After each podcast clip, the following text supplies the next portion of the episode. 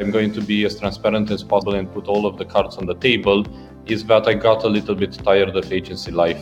And sometimes the results, realistically, they were not there. It is a boring product, but it's one of the first things that I said, I want to make this product sexy. The role of every leader is to become obsolete. I think that is the biggest mistakes that companies are doing. I was looking for something exciting in my life. You know that is going to take you outside of your comfort zone. You know that you're going to feel hollow in the beginning, then what's in it for you?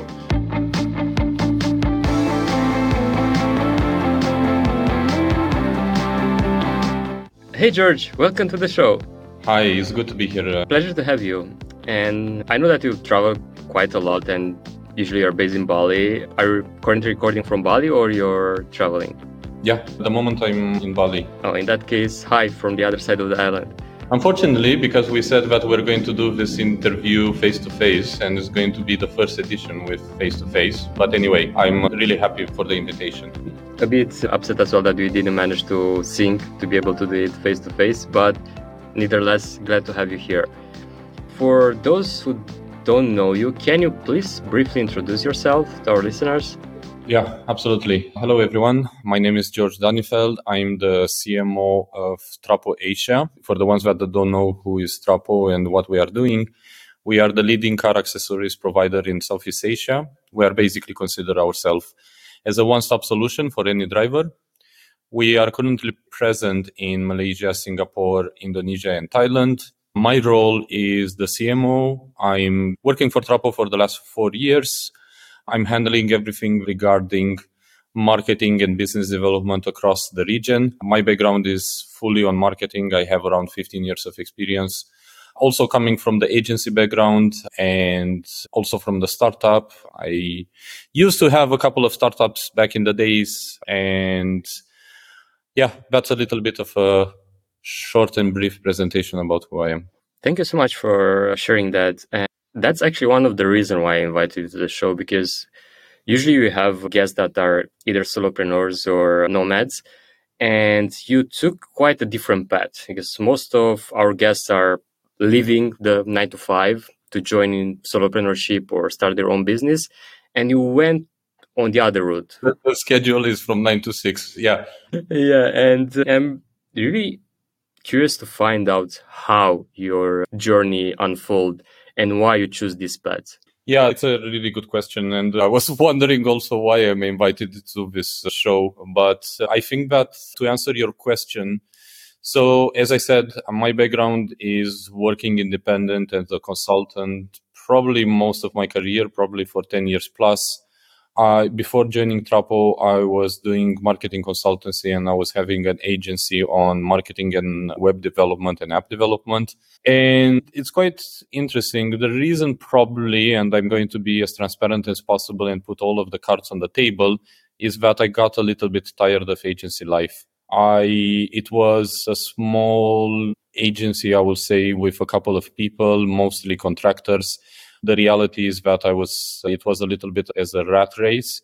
I realized that I cannot grow. I realized that working with clients all over the world, I don't have enough free time. It was a continually rat race from a perspective of finance and scaling and getting new clients.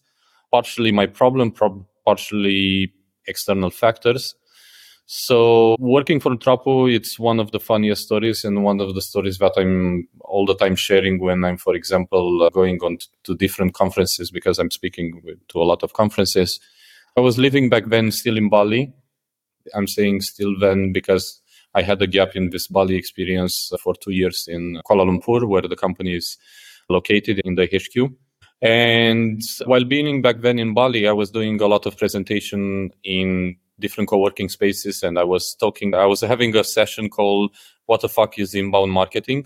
And the founder of Trapo basically came to one of my sessions. He said that, hey, do you want to grab a coffee next day? I said, yes, absolutely. And he was basically saying to me that he's selling car mats. So that's basically the primary product that we are one of the largest manufacturing of car mats in this entire region of Southeast Asia. And my first reaction was like, what the fuck is this boring product? Interesting enough, a couple of my presentations were involved this topic of how to sell and market a boring product. But I actually realized and I understood the need and I understood the vision of the company. So I was not actually looking for an opportunity, but rather that the opportunity presented to me. And fast forward 4 years later in March, I'm still working with Trapo. So to summarize a little bit what I said, it was a little bit of a rat race.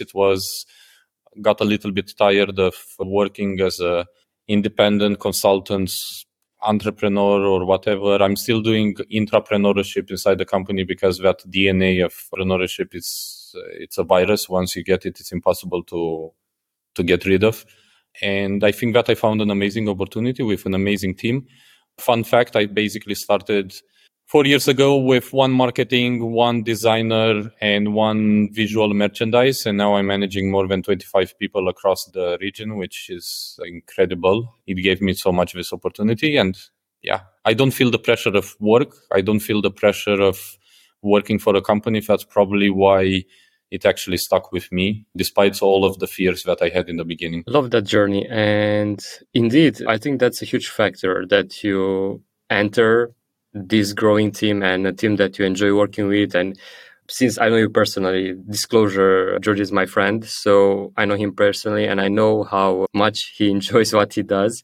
And this being the case, what do you believe was the main reason of getting sick or whatever of this rat race inside AGT Life? Was the continuous chasing for clients or the overwhelming of the number of projects or what else? So it's a combination. So first of all, when I use the word of scaling and meaning what I mean by scaling is that when I was working for clients, I didn't have time to basically search for new clients. And for example, when I was searching for clients, that cash flow was not coming into the company. So that was one part of the rat race and the cash flow. The other one was the part of the scaling. I mean, I was working with early stage startups or with startups with less funding or with small, medium enterprise companies.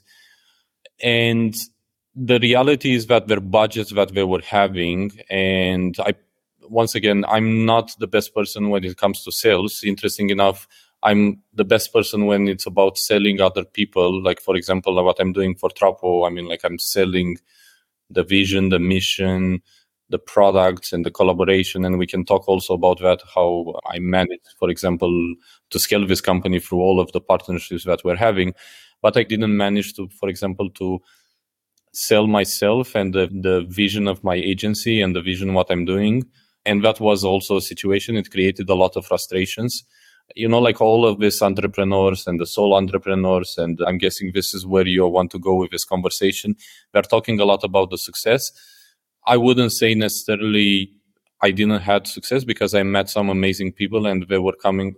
I had amazing results, but I couldn't reach that level that, okay, here is, for example, $200,000 of budget, but it was all the time like, here is $1,000 or $2,000 or $5,000 or $10,000 of budget. I want a million clients. So I got a little bit tired and sick regarding this mentality. And usually for early stage entrepreneurs or early stage startups and early stage businesses, time and resources, there is always conflicting. Right? They always want fast results. Well, unfortunately, marketing, it's also about a lot of A/B testing. It's about the hypothesis that you're having as a marketing at the moment that you're going into the market and you're presenting your story, you're presenting your products, your services to your clients or potential clients. It's not going to reflect the reality from back home, right? From all of the meetings. So what I'm trying to say here is that time was from their side was also reflecting on my results, right? And sometimes the results, realistically, they were not there, right? So I was like, listen, I cannot do it anymore. I prefer to, once again, I didn't look for this opportunity of Trapo presented to me. And something that I'm saying also when I'm interviewing people is that I found my garden It's an amazing garden. I have all of the freedom to do whatever I want. Of course, according to the business goals and the financial goals and so on. But once this garden was presented to me and this opportunity presented, I basically 5X'd the business in 4 years. Yeah, that's brilliant. And I think it's one of the reasons why a lot of those activating in marketing fail to deliver results, not because they are bad at what they do, because they are the perfect example. If you had at your disposal the right budget, you're able to deliver the right result. And growing 5 times in such a short span of time and growing such a huge team, like 25 members you mentioned, it's amazing. And I can definitely relate as someone that works in this space as well, that more often than not, you don't have proper budget to work with. And with those A/B testing and trying to figure out what exactly works in reality, it's so hard to get results. And of course, you can argue that results doesn't have to be necessarily just clients. But at the end of the day, those are the ones that matters for our clients. But going on that path of being this opportunity presented to you, I truly believe that it's more to this than just being at the right time, doing the right thing. I know that you're a driven person that is focusing on being open to opportunities. How would you advise someone to act the same, to be able to be in the situation when opportunities come to them? It's an interesting question. I don't think that there is a right or wrong answer. I can tell you from my experience and something that I'm saying also to my team, that despite the opportunity being like, for example, I don't know, you're offered a new career opportunity or you're offered a new client or you're offered a new whatever it means, depends how you want to frame that word of opportunity. Because, for example, now in the work that I'm doing, it's also about opportunity from third-party, let's say, potential customers or potential business opportunities and so on, right? So for me, the opportunities now comes equal to the business that I'm working, right, for Trapo. It's all about listening and to give it a chance. I think that's the answer that is something that I'm saying also to me and I'm saying to my team. Without listening, you don't know if that opportunity is valuable or it's good for you or actually makes sense for you or for your business. It often happened that a simple LinkedIn message or a simple email didn't meant anything, but I could read between the lines and I was doing my research and understanding, for example, okay, what is this company doing? What's their background? What's their social proof? What's their mission, the vision? Are they working with any of our competitors? And the reality, I basically said that, okay, let's jump into the meeting because I'm interested to understand more. So listening, and I'm seeing so often nowadays that people, they don't have time, they don't have the patience to listen. Listening and going with a little bit of leap of faith is giving the factor that I'm not going to discard an opportunity when I basically didn't have a chance to see what the other person has to say. And that way, by actively listening and by actively researching anything that comes your way, as you mentioned, from an email, from a LinkedIn message or whatever, you can actually dig deeper and see not necessarily if there is a certain opportunity there, but just be human and connect with others, understand what they are doing, understand what they do, what they are working on. And you never know, you can end up business partners, clients, friends, wherever. And on that part of, because you mentioned a lot of your team, how you build thriving and a successful marketing team. What was your process of doing that? So first of all, I'm always, every time that I'm interviewing someone, there are a couple of pillars how to build a team or a successful team. I mean, I can definitely say that I'm really proud of each individual in my team. So I'm coordinating the marketing department, the design, VM, which is visual merchandise for the one that don't understand, is basically the ones that are, because we have also an offline presence and offline shops and the entire look and feel, that's basically VM, and also the IT team. There are a couple of pillars that define, I can say purely from my perspective. So the first pillar is that I'm always going to hire people that are smarter than me. And I'm seeing a lot of managers and business owners. So I use the word business managers or supervisor. I don't like to use the word boss. That's something working in Southeast Asia I hear all the time. I'm like, the ones that are reporting to me, they're sometimes calling me hey boss. And I'm like, I hate this word. I completely hate it. It feels like, like somebody that is working in a plantation. And I'm all the time saying like, hey, I'm a manager, I'm your mentor, I'm your supervisor. So it's a lot of semantic around it. Yeah, so the first pillar is that I'm hiring people that are smarter than me. And the reason why I'm saying that managers and business owners are afraid because it's a lot of insecurity from their side. Each individual one, I'm giving them the opportunity. So my role as a manager is not to be hands-on. My role is to give that direction. The part of the execution stays with them. So, for example, the person that is handling the Google ads or the Facebook ads and the entire system, it knows better than me how this platform are working because they're operating on a daily basis. I know that I have full trust in them in order to execute the company objectives or the marketing objectives or the department objectives. So that's the pillar number one. The pillar number two, I like to hire people that are hustling. What I mean by hustling is not to be in a comfortable zone, not to be in a comfortable situation. Always be hungry to prove, to learn, to develop. The job description for me is not that A4 piece of paper. And that's one of the questions that I'm asking at the interviews is that how do you see a job description? If somebody is calling to me and saying like, yeah, the job description are basically the set of 1, 2, 3, 4, 5 items that I need to do, I'm basically not hiring that person. So having that hustling mentality to be always hungry for more, it's something that is defining the entire teams that I'm managing. So, and the point number three is to basically to be a culture fit. Culture fit for me is that every company has a company culture, right? We are a young, dynamic company. I remember that at the moment that I was hired in the company, I was the oldest in the company.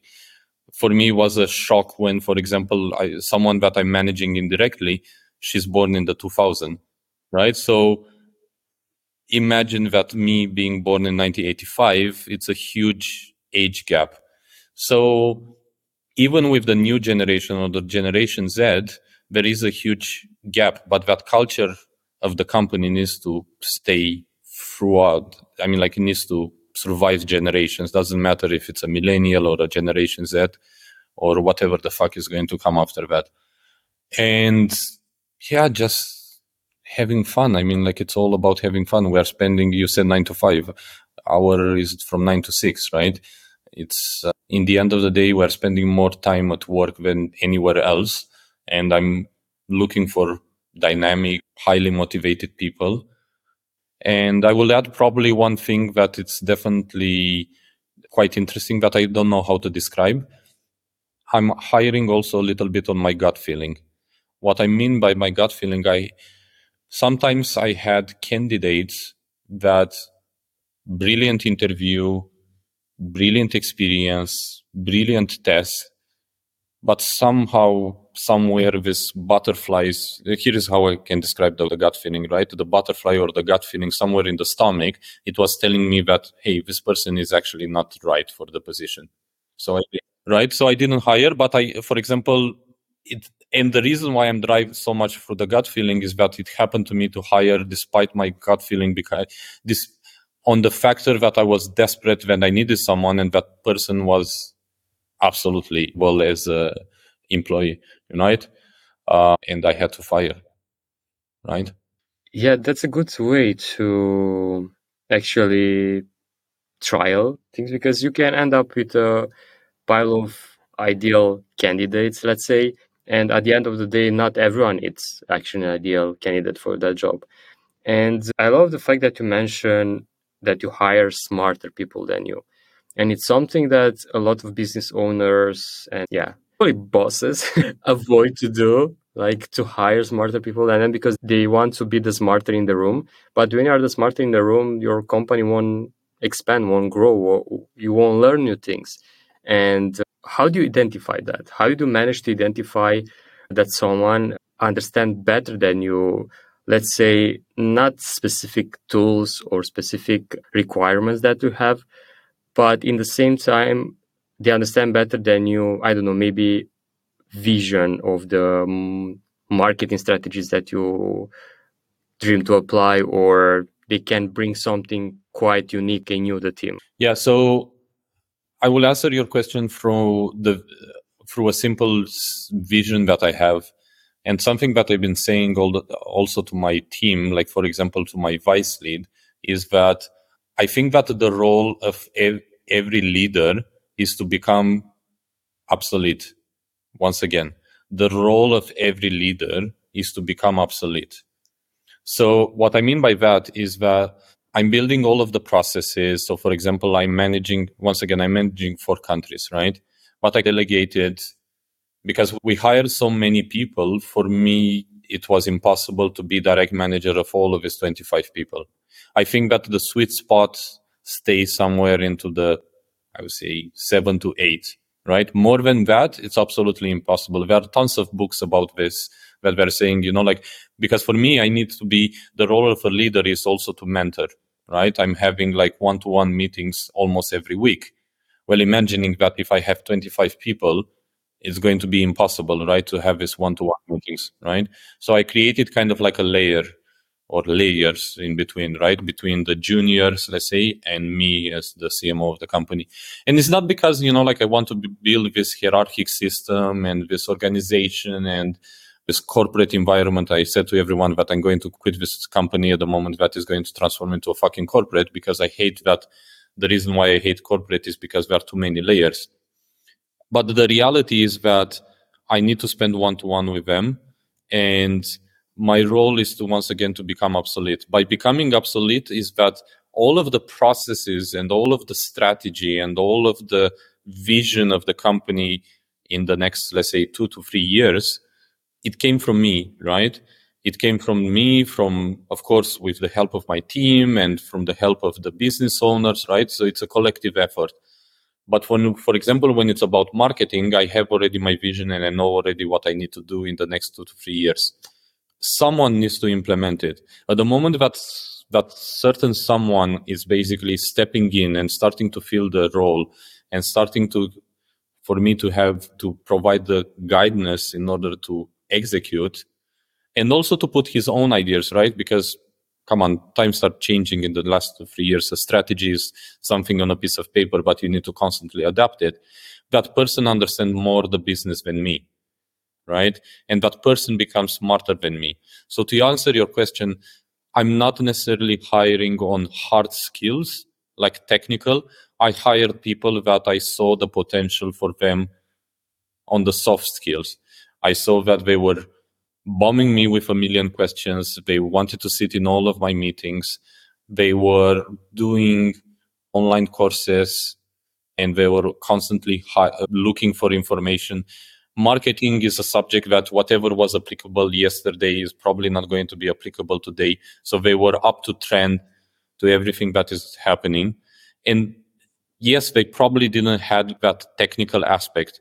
So, for example, you mentioned tools, right? Every company is using a different type of tools, right? We are having our own MarTech stack, or the MarTech tools, not to use fancy words, but we didn't have experience with that. But I saw the potential and I understood that, okay, this person A has the capacity, the mental capacity, he has the eagerness to learn, and he has also the passion to listen also, right? So this is how I basically define, not necessarily from a technical aspect, but more from a soft skills, someone that has the potential to become smarter than me in that specific field.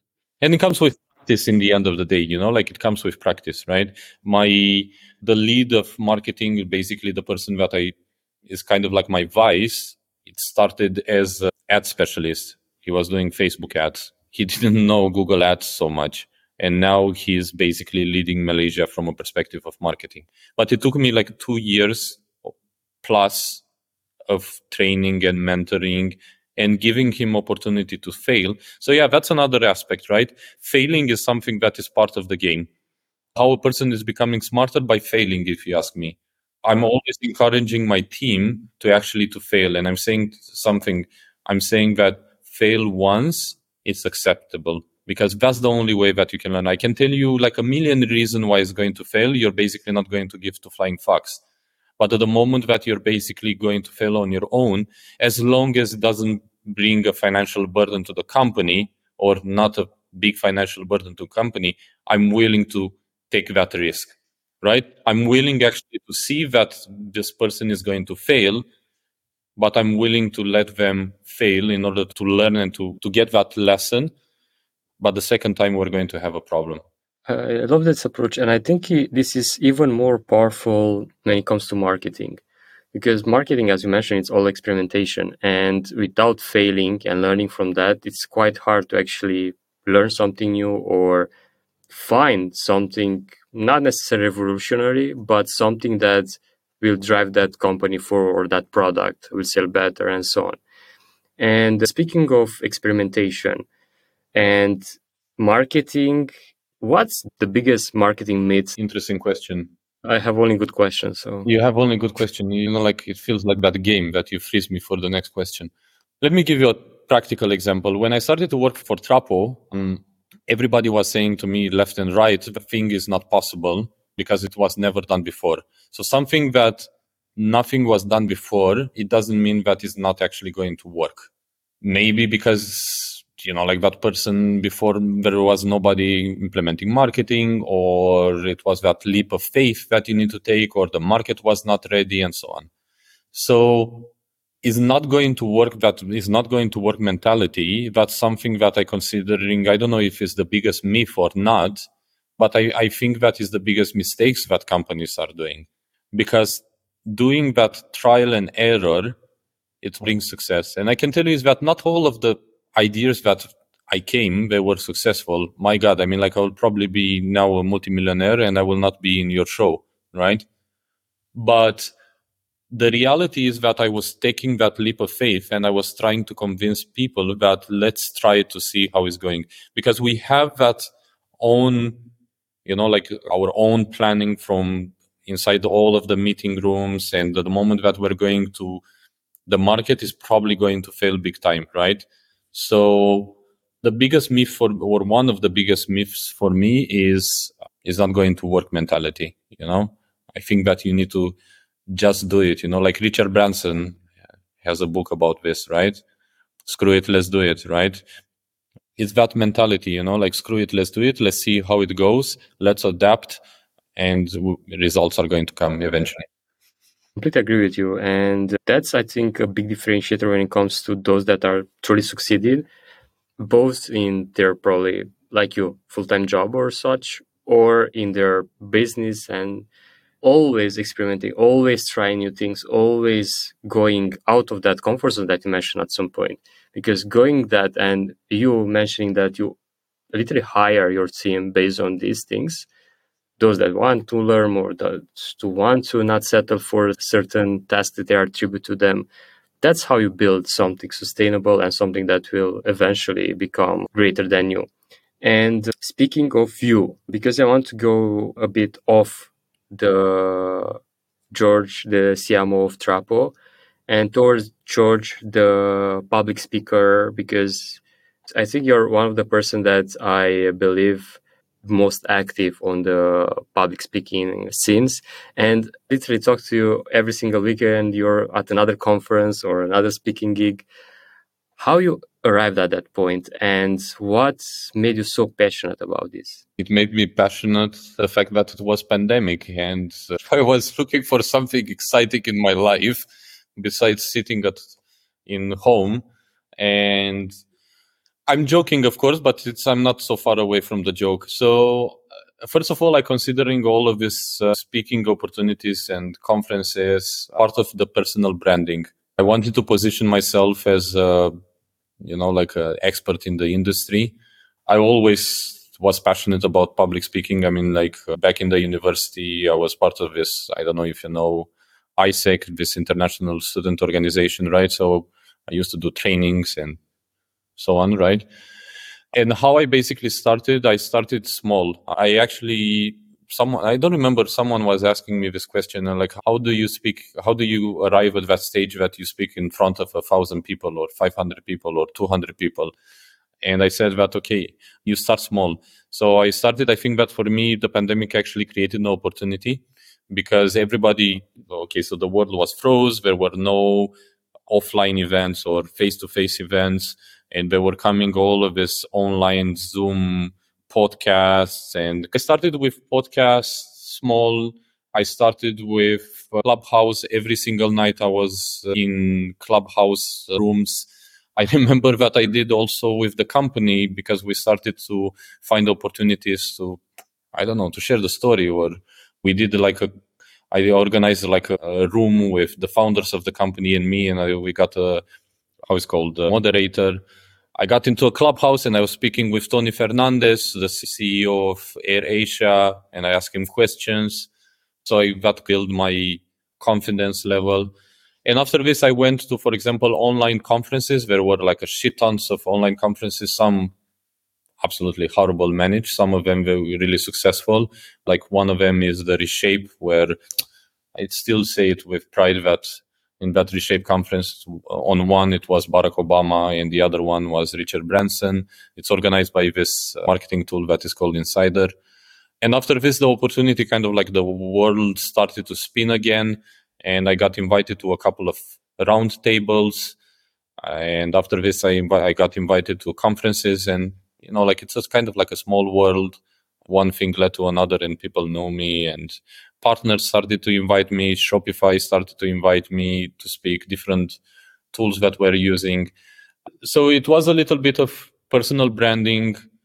It was a little bit of pandemic, a little bit of being bored and trying to experiment and keep my mind busy besides all of the Zoom meetings.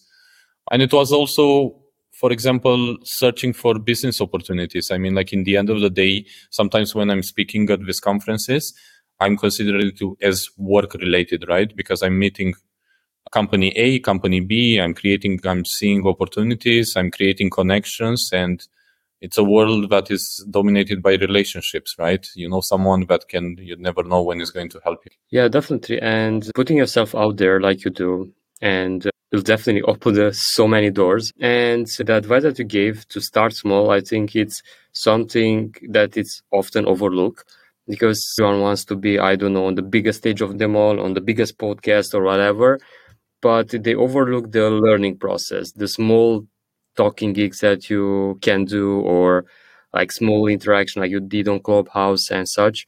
Since we have a tradition in this show to challenge our guests to create something meaningful for the listeners, I want to challenge you to build a short step-by-step process for those that are willing to enter this stage of public speaking, but they are different than you, because I know that you're an extrovert. And I want to build something for those that are introverts, those that are really afraid to be on camera, talking in public. I can do like a business plan, like a complete business plan. But it's quite interesting, your question, because you know what's the number one fear in the world? Public speaking. Public speaking, right? So it's not about dying. So people are not afraid about dying. They're actually afraid of public speaking, right? To answer your question and also to give a little bit of a background, right? For anyone that thinks of going in this direction, if it's an introvert.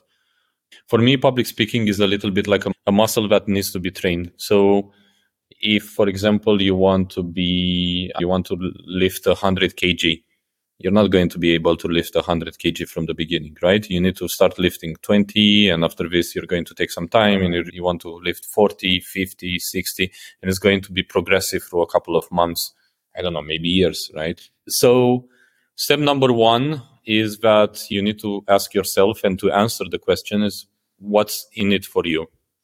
So that's stage number one. So for me was, as I said, public speaking and creating relationships and a little bit of like a little bit of boredness here and there.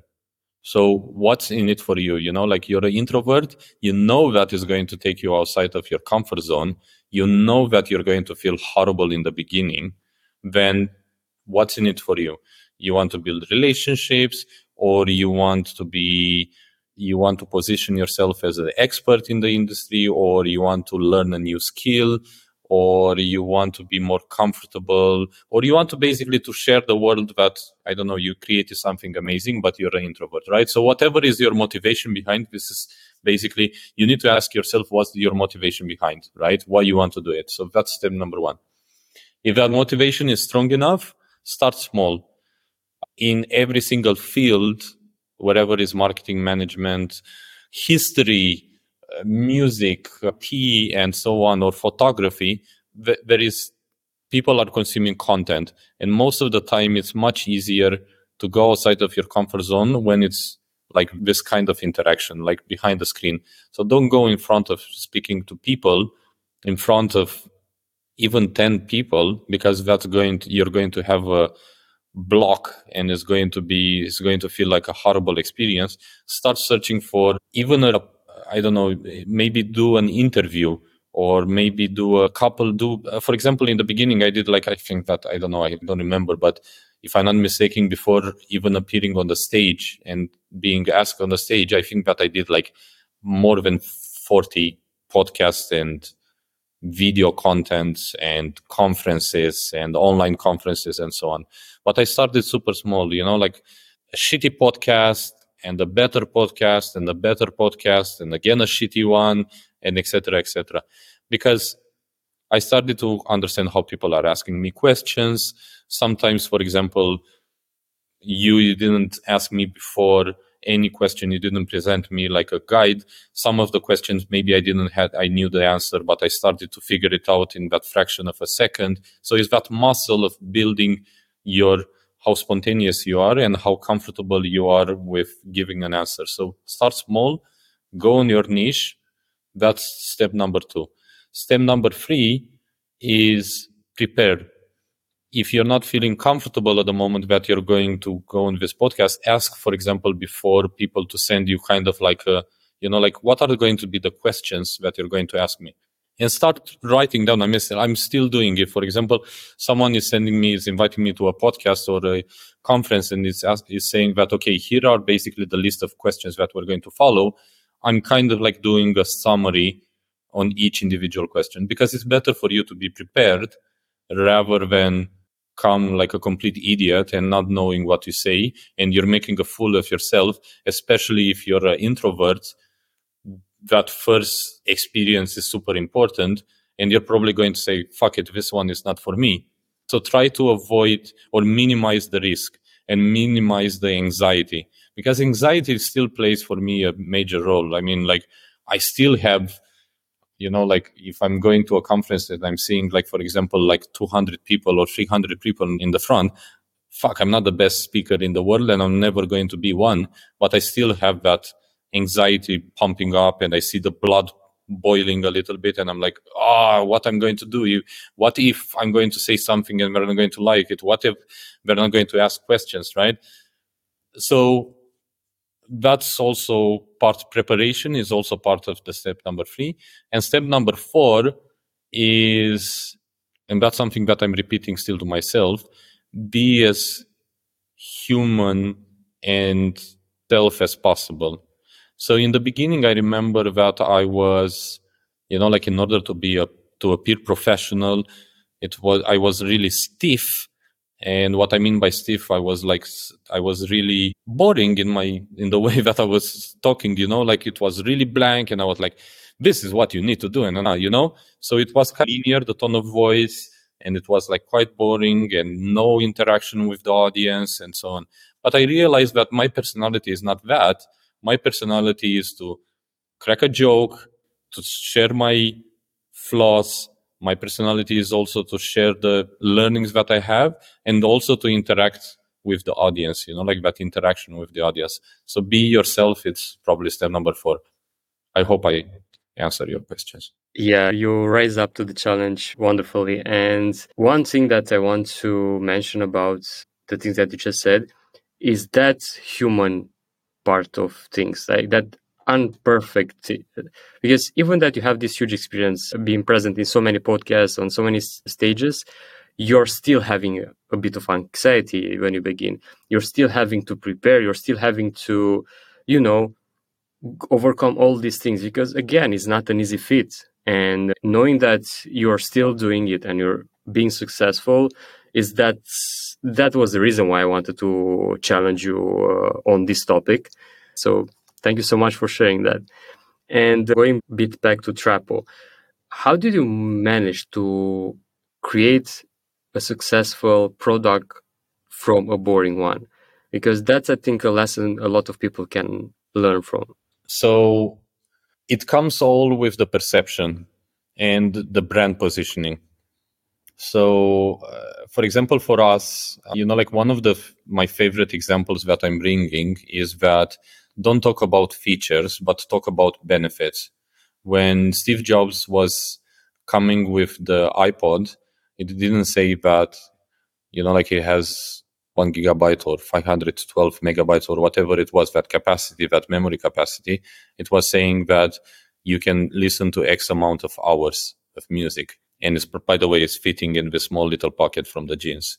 So that was a benefit. And that was a really, by the way, every single thing that Steve Jobs is doing, I think that besides the fact that he was amazing as a product visionary, or I don't know how the fuck to call him, I think that he was one of the most brilliant market person ever, because he knew how to market a product, right? So, for example, and the reason why I'm bringing Apple, because funny enough, that's something that what we want to do, how it may sound, is that we want to position ourselves as Apple. I mean, like I'm taking a lot of things from Apple. So first of all, it's about talking about benefits and not about features. That's point number one. And it's all about photography, video, and that first impression. We started to work with influencers. We started to work with brand ambassadors. Our brand ambassador is this girl that is called Leona Chin. She's a racer. She's a professional racer. She's the drifting queen in Malaysia and in this entire Southeast Asia. And we did like drifting on the car mats. And that was creating like people, they were like, we started to do things that nobody was expecting to do. Like, for example, for Ramadan now, we are having an animation with a dinosaur. And the reason why we are having this animation with the dinosaur, because, for example, for Ramadan, every single narrative for the companies out there is that, oh, it's family, it's, you know, like it's emotions, is that, you know, like beautiful shooting with the family meeting and so on. But we wanted to do different. We basically presenting the Ramadan story with the family and reunion through two dinosaurs that are meeting together, they're falling in love, and we're going to see the parents through animation, right? So, and we started to do the drifting on the mats because nobody was thinking about it. We started to use, everybody was presenting, for example, products like product shots, but we wanted to bring that human element. I wanted to show that, hey, your dog is basically leaving a lot of fur in the car. And I wanted to show that dog with the fur and the shit. And we basically have our car mats and our purifier and our vacuum that can help you out to solve the problem. So creating that perception of I can relate rather than seeing this boring product shoot, and humanizing the product, that was something that was elevating our branding. And this is something that now when people are coming to me or coming to my team or coming to the business owners, they're saying like, marketing is fucking awesome. And the way that you guys position, and I see a lot of fucking copycats that they're doing now the same thing, but a copycat is always going to be 5 steps behind because we are constantly innovating, right? So it was for photography, through benefits, from humanizing the product. It was also, from example, from a perspective of the collaborations that we are doing. So we started to find synergies in other industries. So we are basically partnering with Air Asia, with Grab, with banks, with car insurances, with insurances in general, and we are trying to find new revenue streams. We did during pandemic, we did Clubhouse, right? And we wanted to bring customers to ask us questions regarding our products, and we want them to ask them uncomfortable questions. These are all initiatives that are humanizing the brand and is giving, like, elevating that, okay, it is a boring product, but it's one of the first things that I said, I want to make this product sexy. And I think that me and my team, we managed to do it. Yeah, big congrats on that. And that's the perfect example on how to stand out in a crowded marketplace, because auto industry is huge, and coming in there with product that initially yourself included thought it's a boring product, and transforming that into something revolutionary and something that it's actually extremely useful for all day life. It's just amazing the way you put it out there. And for those that want to connect with you, invite you to some speaking gigs or learn more about what you guys are doing at Trapo, anyone listening can get in touch with you or with Trapo. Yeah, so my number is +6012. How they can get in touch with me? They can search my name on LinkedIn, George Ionut. I'm sure that you're going to have a description there, so you can search me on LinkedIn, or you can go on my website, danifeld.com. Thank you, Gabi, the person that designed and developed that I'm really proud, and I'm sharing it all the time. And more about the company, if you're searching for trapo.com, trapo.com, you're going to find basically all of our websites there. And they connect with me if you guys have any questions on LinkedIn, on my website, anytime. Awesome. Thanks for sharing that. And indeed, I will put all the links in the show notes. And to wrap up things, this time you have to create a challenge for our listeners that they are able to complete in less than 24 hours. And it will be around the topic that we just discussed with positioning. Mm-hmm. What they can do in less than 24 hours to make sure they stand out in the crowded marketplace. And since our listeners are mostly self-employed or freelancer aspiring solopreneurs and such, and usually in a crowded marketplaces like copywriters, designers, name it, what they can do in just 24 hours in order to be able to stand out. The first thing that comes to my mind is to do a post on LinkedIn where they're going to share, for example, the number one tool that they're using in order to help them in whatever career or objective that they're doing.